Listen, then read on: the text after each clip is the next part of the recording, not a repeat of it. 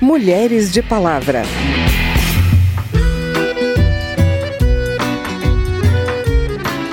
Um estudo da Oxfam, que é uma ONG britânica, de 2020 nos mostrou que a partir dos 14 e 15 anos, todas as meninas e mulheres cuidam durante toda a sua vida.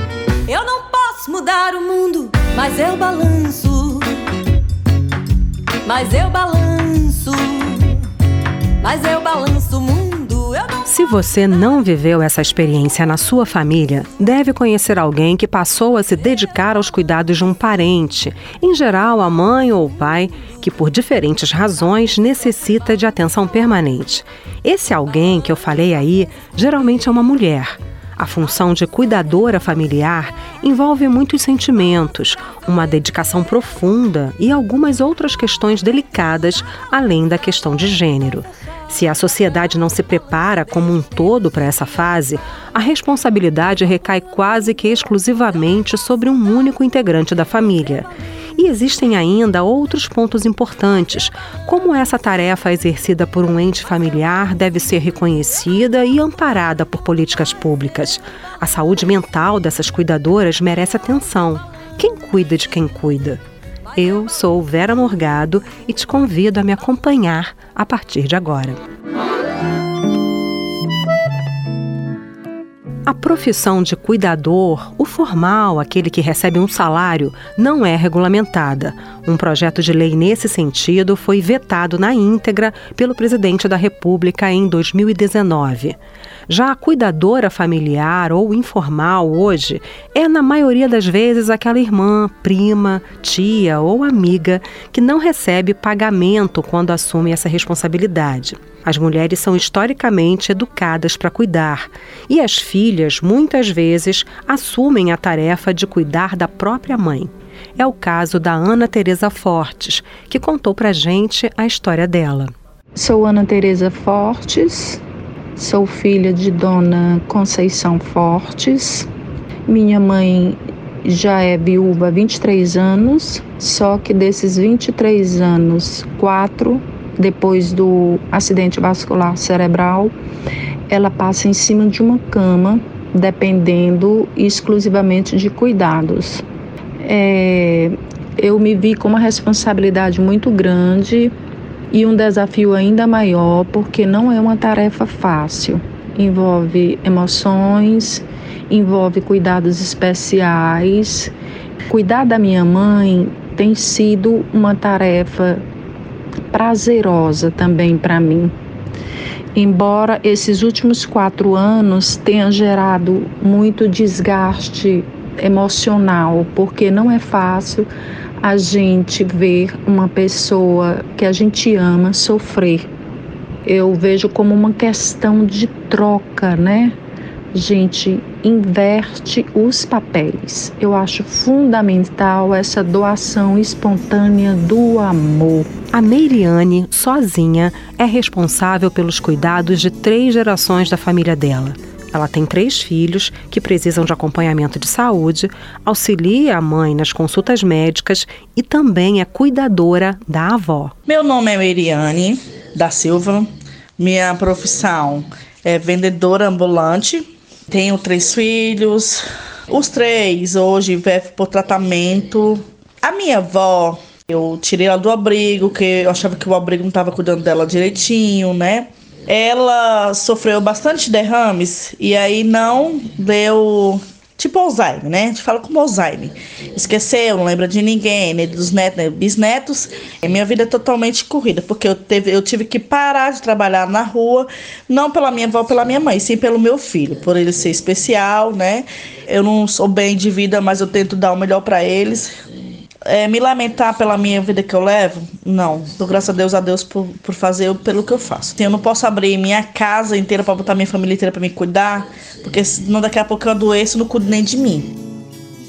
A história do Carlos com a mãe dele, de 80 anos, ajuda a gente a quebrar esse preconceito de que cuidar é só com as mulheres. Meu nome é Carlos Augusto de Paiva, eu sou radialista. A família descobriu a, a doença da minha mãe é, já tem um ano depois da gente procurar a questão de, de cuidador, né? o que, que seria mais viável e tal. Então nós chegamos à conclusão de que um cuidador nesse momento não seria interessante para a gente, por causa dos custos, né? É, é, não é barato você manter um cuidador. Então, como eu, eu, eu estou disponível, então nós resolvemos que eu voltaria para casa para poder cuidar da minha mãe. Cuido da parte de alimentação, é, remédios, né? consultas médicas, isso, tudo isso sou eu que faço. Para ter esse cuidado com ela, eu tive que abrir mão de muita coisa da minha vida, né? Minha vida social praticamente cessou. Eu me dispus a, a abrir mão de certas coisas da minha vida para poder cuidar da minha mãe, o que eu faço com muito gosto. Geralmente, isso cai mais na mão das mulheres, né? Mas eu sou o filho mais velho e tal, e eu me dispus. Antigamente, era, era realmente isso não acontecia. Mas o que eu tenho notado, de, de um tempo para cá, recentemente, muitos homens têm tomado essa atitude de poder cuidar dos pais. Eu acho que é uma obrigação que um filho tem que ter com os pais. Precisamos de mais homens cuidando e precisamos também de sistemas de cuidados pensados como políticas públicas que amparem uma população que envelhece. Sobre isso, eu conversei com a Cosete Castro. Ela é uma das fundadoras do coletivo Filhas da Mãe, aqui em Brasília, e articula uma rede de apoio para cuidadoras familiares. Cosete é psicanalista e pós-doutora em psicologia clínica e cultura e cuidou da mãe por 10 anos.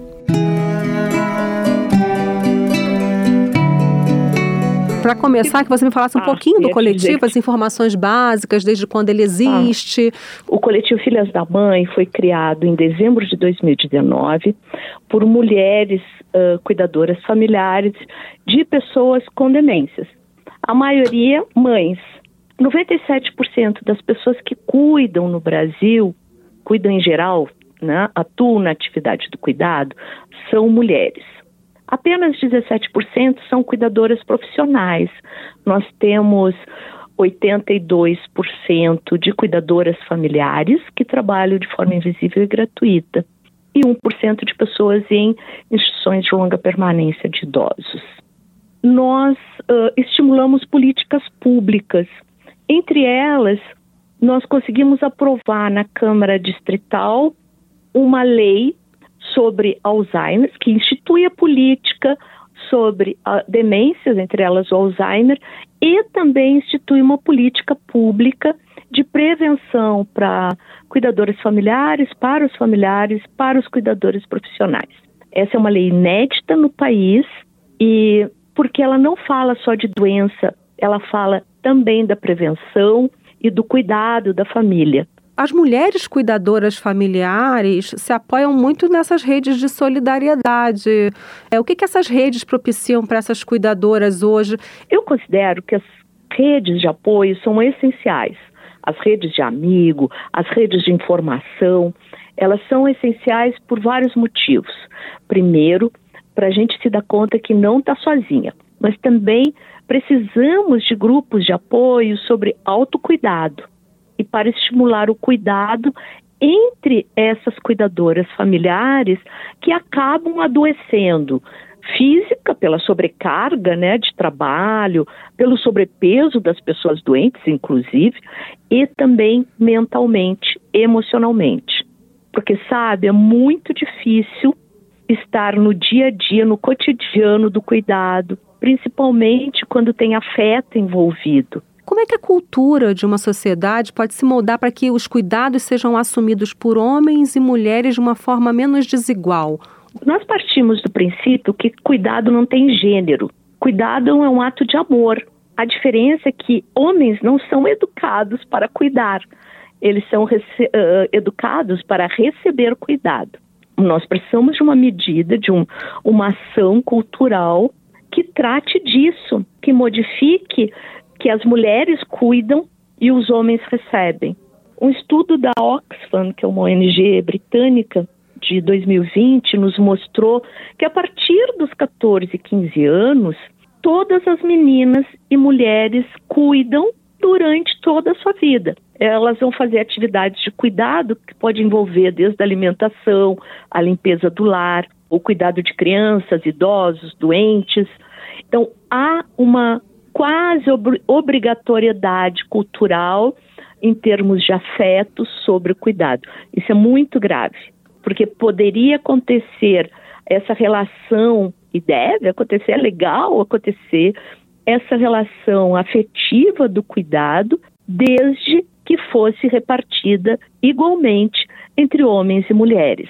De que forma, por exemplo, um sistema nacional de cuidados, nos moldes que já existem em outros países, poderia reorganizar essas tarefas e valorizá-las?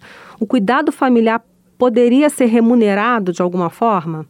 A Argentina, no ano passado, aprovou uma lei para mulheres com mais de 60 anos, onde elas têm direito à pensão, elas têm direito à aposentadoria pelo trabalho de cuidado com os filhos, por exemplo.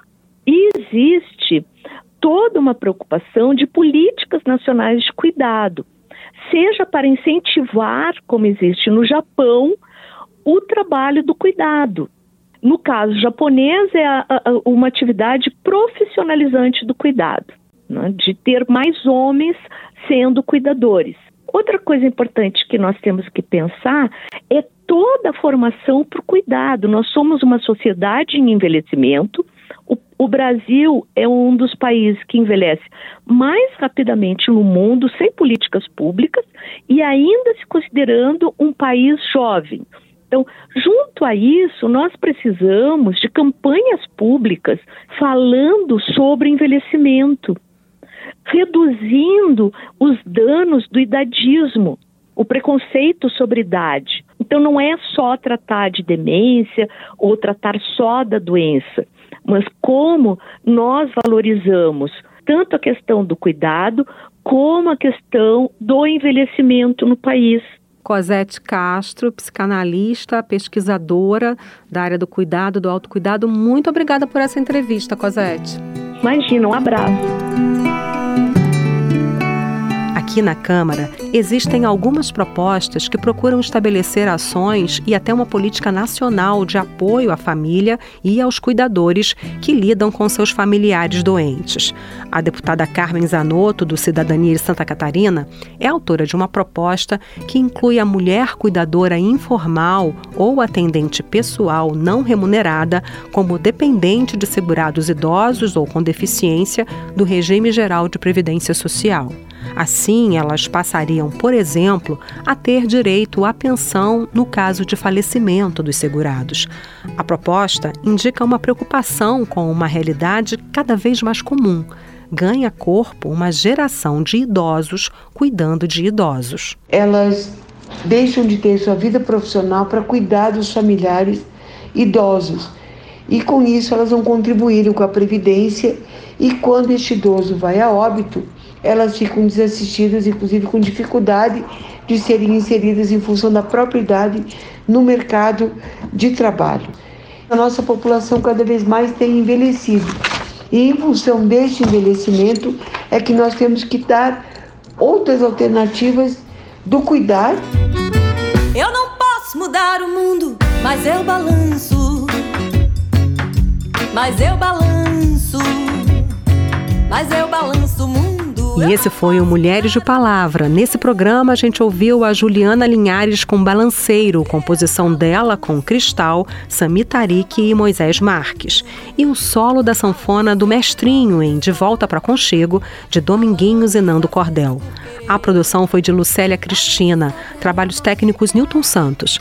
Na reportagem e edição desse programa, eu, Vera Morgado, agradeço a sua audiência. Se você quer sugerir um tema para gente, o e-mail é radio@câmara.leg.br e o WhatsApp é 61 999 78 9080. Mulheres de Palavra é produzido pela Rádio Câmara e transmitido pelas rádios parceiras em todo o Brasil, como a Rádio Platina FM da cidade de Platina, em São Paulo. Para conferir outras edições do programa, vai lá no site radio.câmara.leg.br ou no seu agregador de podcast preferido. Tchau, até a próxima. Mulheres de Palavra.